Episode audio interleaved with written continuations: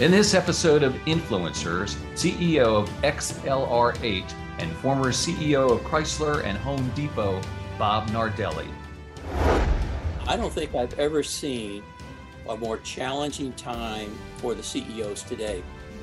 There's a million things we could do, Andy, if we were serious about trying to get this economy uh, stitched back together in a meaningful way. The broad range of constituents that a CEO has to try to satisfy. You know, I've always thought about it if you try to satisfy everyone like that, you really satisfy no one.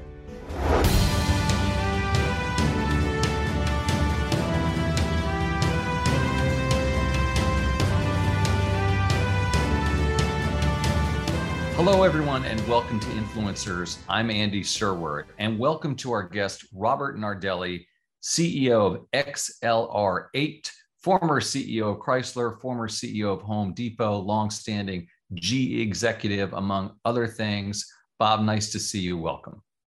Thanks, Andy. It's uh, it's really great to be with you. I look forward to our our discussion. So let's jump right in. Love to get your take on the current economy. So many different facets to try to wrap your brain around here. Um, do you think we're in for a recession, for instance?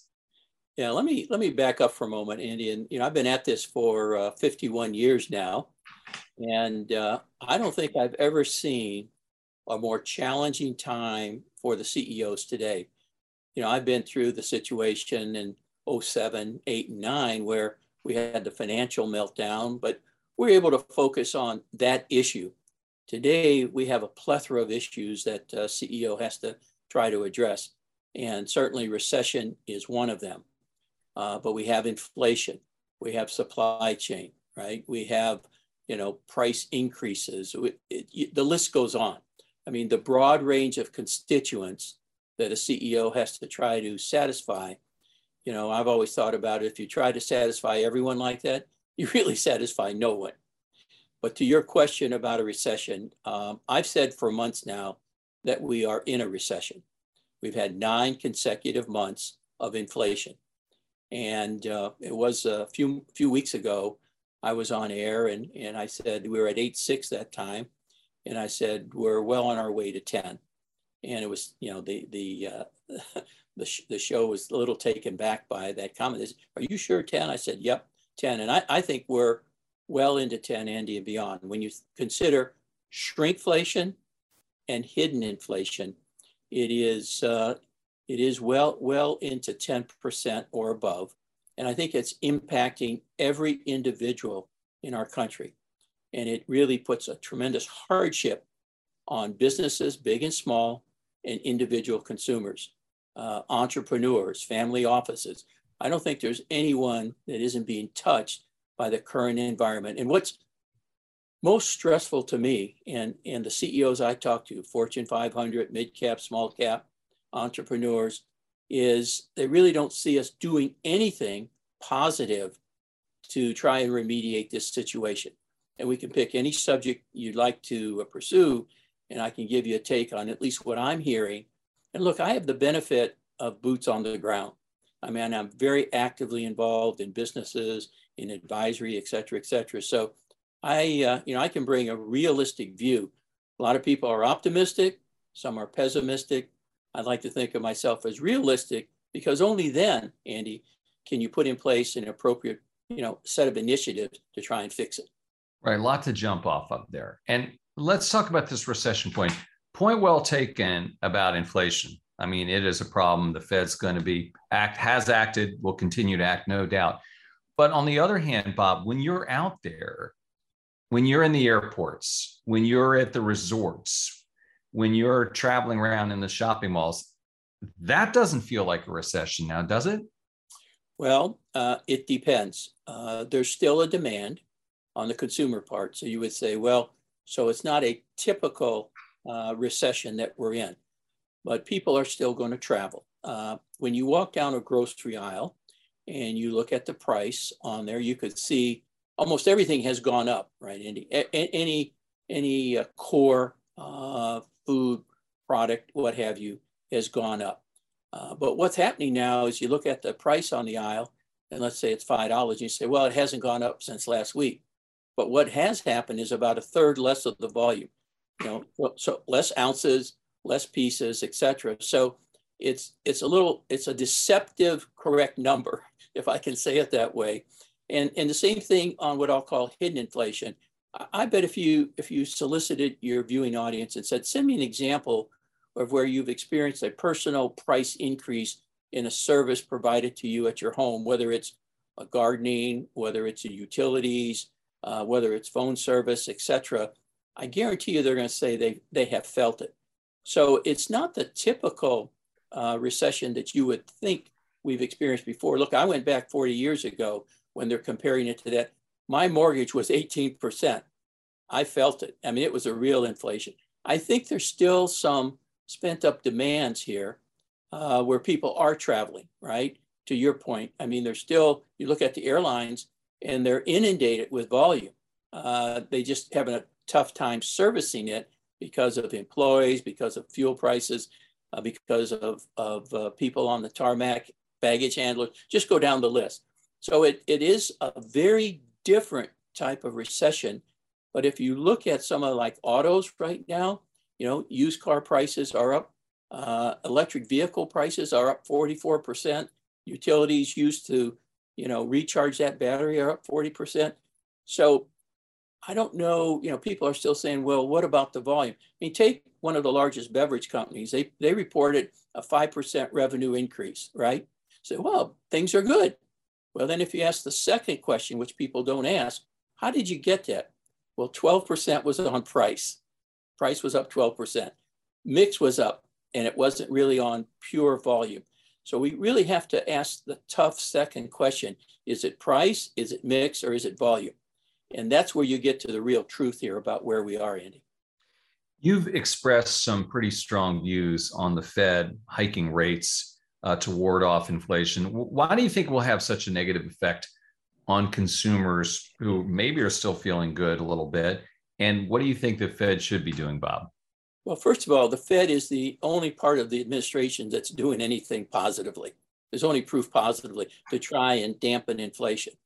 But again, you know, having spent a lot of time at Home Depot, I'm, you know, I have some of these old habits. I'm looking at lumber prices, I'm looking at building permits, et etc. You look at housing. Look, you, you can go online now and you could already already see where people are uh, taking their home prices down, right? Because they know the market is tightening up and they don't want to get stuck with a, with an asset with a home because in you know the, the mortgage rates now go up up up up right so I'm starting to see price reduction on existing homes. I'm starting to see home permits drop. I'm starting to see lumber prices drop. So the Fed is uh, is doing what they have to do to try to dampen this thing down. It's painful. None of us like it, but at least it's uh, it's doing something positively to try and slow this thing down before it gets totally out of control. Are you throwing shade at the administration, Bob? If President Nardelli was in the White House then, what would you do if you if it was your administration? Yeah, well, uh, that would never happen. But let, let me share some thoughts on what I what I might do. Um, you know, I ran GE Power Systems for four or five years, so I have a little bit of experience on on the energy side, and I think we have woefully uh, surrendered our energy independence on the first day of inauguration. I would go back and open up the fracking on government land. I'd reissue some permits. We keep hearing a lot of these 9,000 permits, Andy, but you know, as, as an old oil and gas guy, you know, it's, it's, uh, you have to go out and survey, you have to construct before you can produce, right? So those are a longer term fix that is legitimately true, but we need something today. So that, that's number one. Number two, at one point, we had over 500 container ships floating on the water. We had to pay $28,000 for a 40 foot container that we used to pay two or $3,000 to move product, you know, from Asia or Europe here. So we talked about increasing, you know, the, ener- the, the, the uh, ability to unload these containers uh, 24 seven. That has not happened. Let's get the Corps of Engineers, let's get people in there that know how to do this and get goods moving. That's going to help price. It's going to help in many of my smaller companies allow us to get critically needed parts and components to complete uh, uh, an assembly. We're in some cases sitting on $50 million of inventory for the lack of a part. And so therefore we can't deliver to our key customer. So I would get supply chain going again, right? I would look at some of the other issues we have out there relative, look, baby formula. Why, why wouldn't we, why wouldn't we just move on that turbo, right? Let's get the right people, the right technology in place, go to those plants that are producing formula here in the country and get it up and running with FDA approval. There's a million things we could do, Andy, if we were serious about trying to get this economy uh, stitched back together in a meaningful way. I, I just, look, I, I, just don't see it happening. I'm sorry. Well, just to follow up on uh, your first point about energy independence and opening up more drilling, Bob, aren't you concerned about climate change though? And you know, even if that's temporary, that's heading us in the wrong direction on that front. Now, look, we're all we all support climate change. We all support reducing CO2. Uh, the issue is the way and the speed with which we try to get there. Uh, you know, you talk to any CEO and you try to turn that battleship, you know, in 30 days, and you're going to have a problem. So I think there's a steady, predictable way to get there. I don't think we need to penalize. I don't think we need to penalize the people, you know, within this country that are suffering right now with gasoline prices. So, you know, some of them, are, I, I spoke to a, a person this morning and she had to quit her job because she was driving 30 miles a day. And now she's going to try to find a job closer to home. These are true stories of the hardship that's being imposed as we try to transition. I think we all support a transition of climate change, CO2 reduction. It is the rate with which we can digest that. And, and the fact is, Andy, if we if we went 100% electric, you couldn't charge your car anyway. You couldn't charge it anyway. Our, our grid system, the infrastructure, and the amount of power required, you know, we'd have to, uh, like China, they're, they're, look at the number of coal plants they're building right now. And is that, isn't that going to offset the global climate issue? I mean, it is it is one one universe that we're operating in. Right. Well, I guess you could argue we don't want to be like them, but and and I hope you're you're not suggesting that we start building tons of coal plants, right? Oh no, I, I'm not. I'm just using that mm-hmm. as an example. For everyone we close down, they're opening a couple more. Right. No, look, there's there's there's significantly better solutions. Natural gas, natural gas turbines, right? Um, we built a lot of them. Uh, during El Nino, we must have put, you know, several dozen LM6000s throughout New York to avoid the brownouts, which unfortunately we may experience this year. Right. I want to switch over to supply chain. Uh, mentioned that you used to be the CEO of Chrysler. Want to ask you about the deficit of computer chips in the automotive industry and any other issues that you see as being particularly troublesome when it comes to supply chain, Bob. Yeah.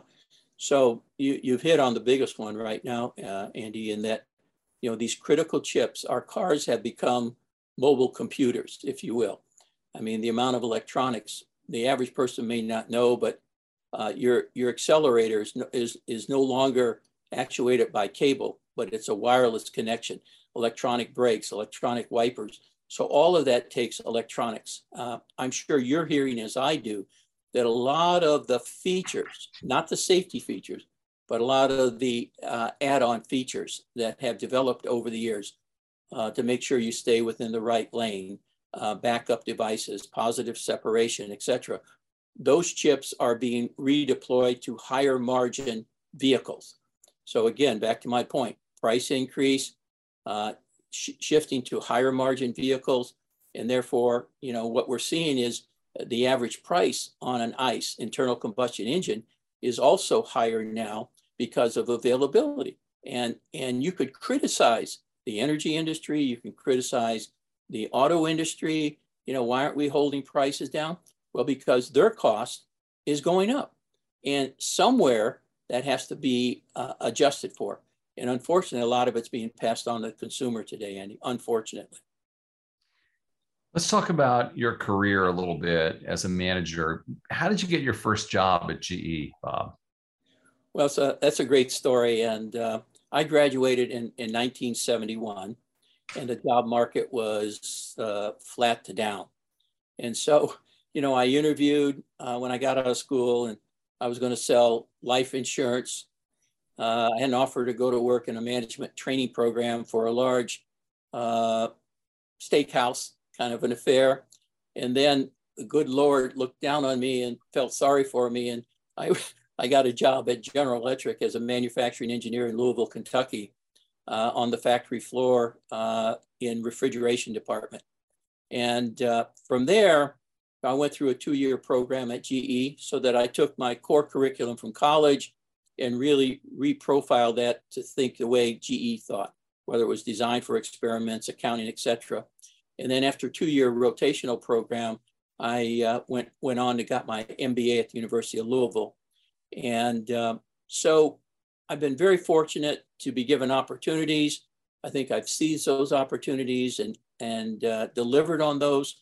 And uh, over the course of the years, Andy, I was able to get increasing levels of responsibility and accountability at GE. Uh, we moved 13 times uh, over the course of my career and each one with more responsibility, more accountability, but the opportunity to continue to build my toolbox of experience. So uh, the portability of what I learned has been tremendously helpful, but equally important is the teams I've been able to build and, uh, you know, to set a strategy, uh, delegate, hold accountable, and see the kind of results. Uh, if you take Home Depot, where, you know, we went from 40 billion to over 90 billion in five years, opened a thousand stores, created Home Depot Supply, went from zero to number one in Mexico. So those things are, are the thrill of victory. And uh, we had one tremendous team in place uh, to be able to accomplish that, Andy.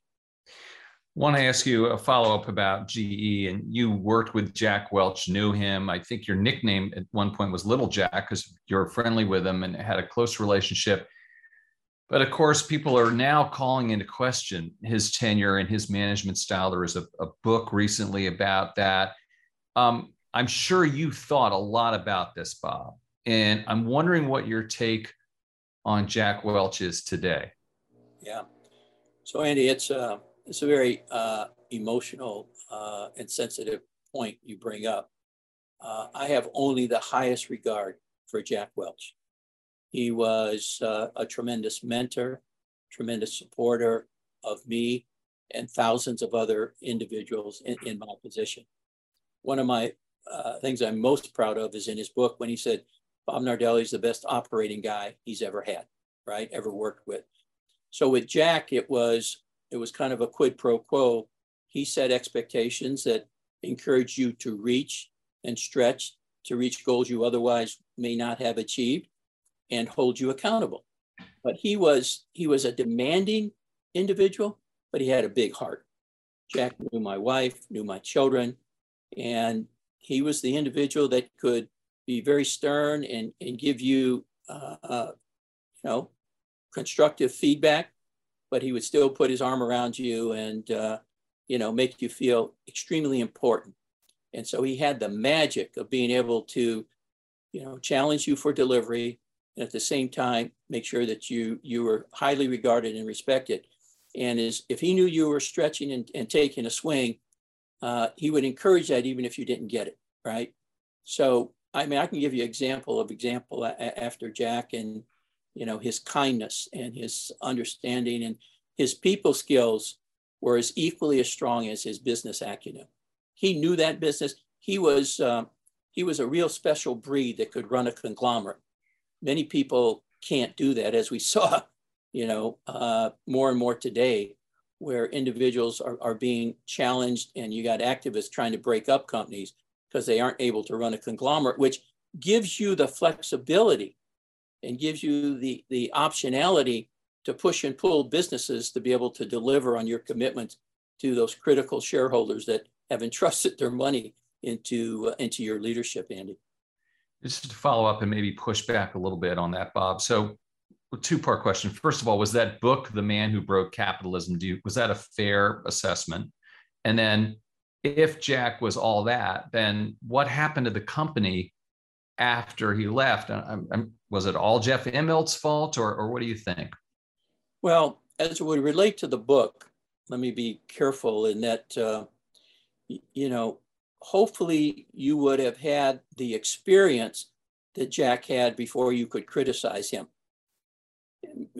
And so it's, it's, uh, second, I think it's a little, I don't think it's appropriate to go after someone that's passed away that doesn't have the ability to uh, defend themselves. So that's just my point of view. I mean, I know some people have applauded that book. I'm not one of them, mm-hmm. but that's my opinion, you know, mm-hmm. and he's, he's, he's welcome to his opinion. The people that support that book are welcome to theirs. All I can tell you is, is someone that lived with him for 30 years probably is in a better position to comment than, than an observer.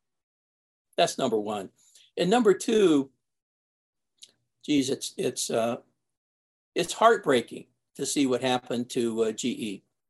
You know, it's, uh, I put 30 plus years of my life in it and uh, thousands, thousands of, of individuals at every level, you know, I've built a relationship with. And uh, to have something, something that was at the top, the highest performer, highest market capitalization, uh, to now see that it's barely a fraction of what it was is, uh, is heartbreaking. And so whether it was the leader, whether it was the board, whether it was the economy, whether it was competition, uh, it could have been any one or all of those things that unfortunately, you know, has uh, GE where it is today. And it's, it is, uh, I, I, can tell you when we, when we get together, some of us, uh, you know, senior, senior people and, uh, you know, look back on our experience there. It's, it's, we look back with tremendous pride and, and joy, and it's just sad to see where it is today. You ran Home Depot, as I said, Chrysler. You also uh, were the CEO of a gun company for a couple of years on an interim basis. What was that like, and what does that business need to do better, Bob? Yeah. So what you're referring to, uh, Andy, when I went uh, after after uh, leaving Chrysler, I went back to Cerberus Capital, and mm-hmm. I was CEO of Cerberus Operation Advisory Company. We had about uh, 40, 40, uh, 40 companies. We were doing an equal amount in, uh, in revenue uh, of those companies. And so we had a team of about 150 to 175 individuals. And at times we would create the office of the CEO when there was a change in the business leader. And we did that at Remington, we did it at Bluebird Bus, we did it at New Page. we did it at uh, Seibu Holdings over in, in Tokyo, BAWAG Bank in Vienna. And so uh, running running uh, a, a, gun company had tremendous challenge to it. Uh, you know, obviously, even more so today with all of the issues with uh, you know the culture and the environment that's out there today. You know, anti-police, defund the police, etc. What we see on crime rates today in every major city uh, adds to the complication of people that are illegally getting access to uh, to firearms. So we were we were really committed to you know high quality, good control. You know we didn't have um, you know we we didn't have uh, uh, large magazines at the time, et cetera, et cetera. So it's it's unfortunate how that industry has progressed, and as a result has has gotten entwined with many of these un, very very unfortunate loss of lives around the country. So it was um, you know, it had its place uh, for outdoor sporting, etc. Unfortunately, a lot of those, uh, uh, a lot of that armament now has been misplaced and misused, Andy. Very unfortunate. Running a business, as you've suggested, Bob, today is is just gets more complicated. I mean, you've got it's a digital world. Um, it's a COVID world. You have to uh, be aware of diversity, equity, and inclusion. How different is it and what's important for an executive to focus on going forward? Yeah. Well you, you hit it on esg right? Uh, the environment social and governance. And uh, and and all of us now as ceos and our companies are being asked to do a report on an annual basis a disclosure report of what you're doing on esg um, you know when i was when i was at home depot uh, we were, I think, one of the leaders in, in that area from the standpoint of we hired 35,000 veterans. And uh, we were recognized you know, to help veterans get back into the workforce. Uh, we had probably the largest number uh, of, of National Guard called up during that period of time. And we had a, uh, a, a Blue Star flag in our hallway for every, uh, every employee, every associate that was called back. Uh, we made sure that their pay, if they were getting paid less in their position in the government, in the, in the military, we made up their pay. If they had a problem at home, we would fix it for them.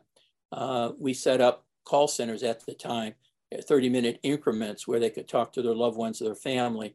We had a reimmersion program. So we took that whole issue of, of diversity and inclusion uh, way back during, you know, 2000, 2005, during some of the skirmishes. So the environment, again, we're, we're all being asked to report uh, carbon footprint not only within the company you're running, but downstream in your supplier base. And so all of that, I think, is moving in the right direction. And back to our earlier discussion, I think it's a it's a thoughtful, manageable way to move towards reducing the foot carbon footprint in our in our country. Uh, if you try to push that too hard, too fast, I think we're going to have some some dislocation uh, out there today. So environmental, social, and governance I think we're seeing governments governance also at the board level. We're seeing more diversity. We're seeing more inclusion. Boards are becoming more aware of that.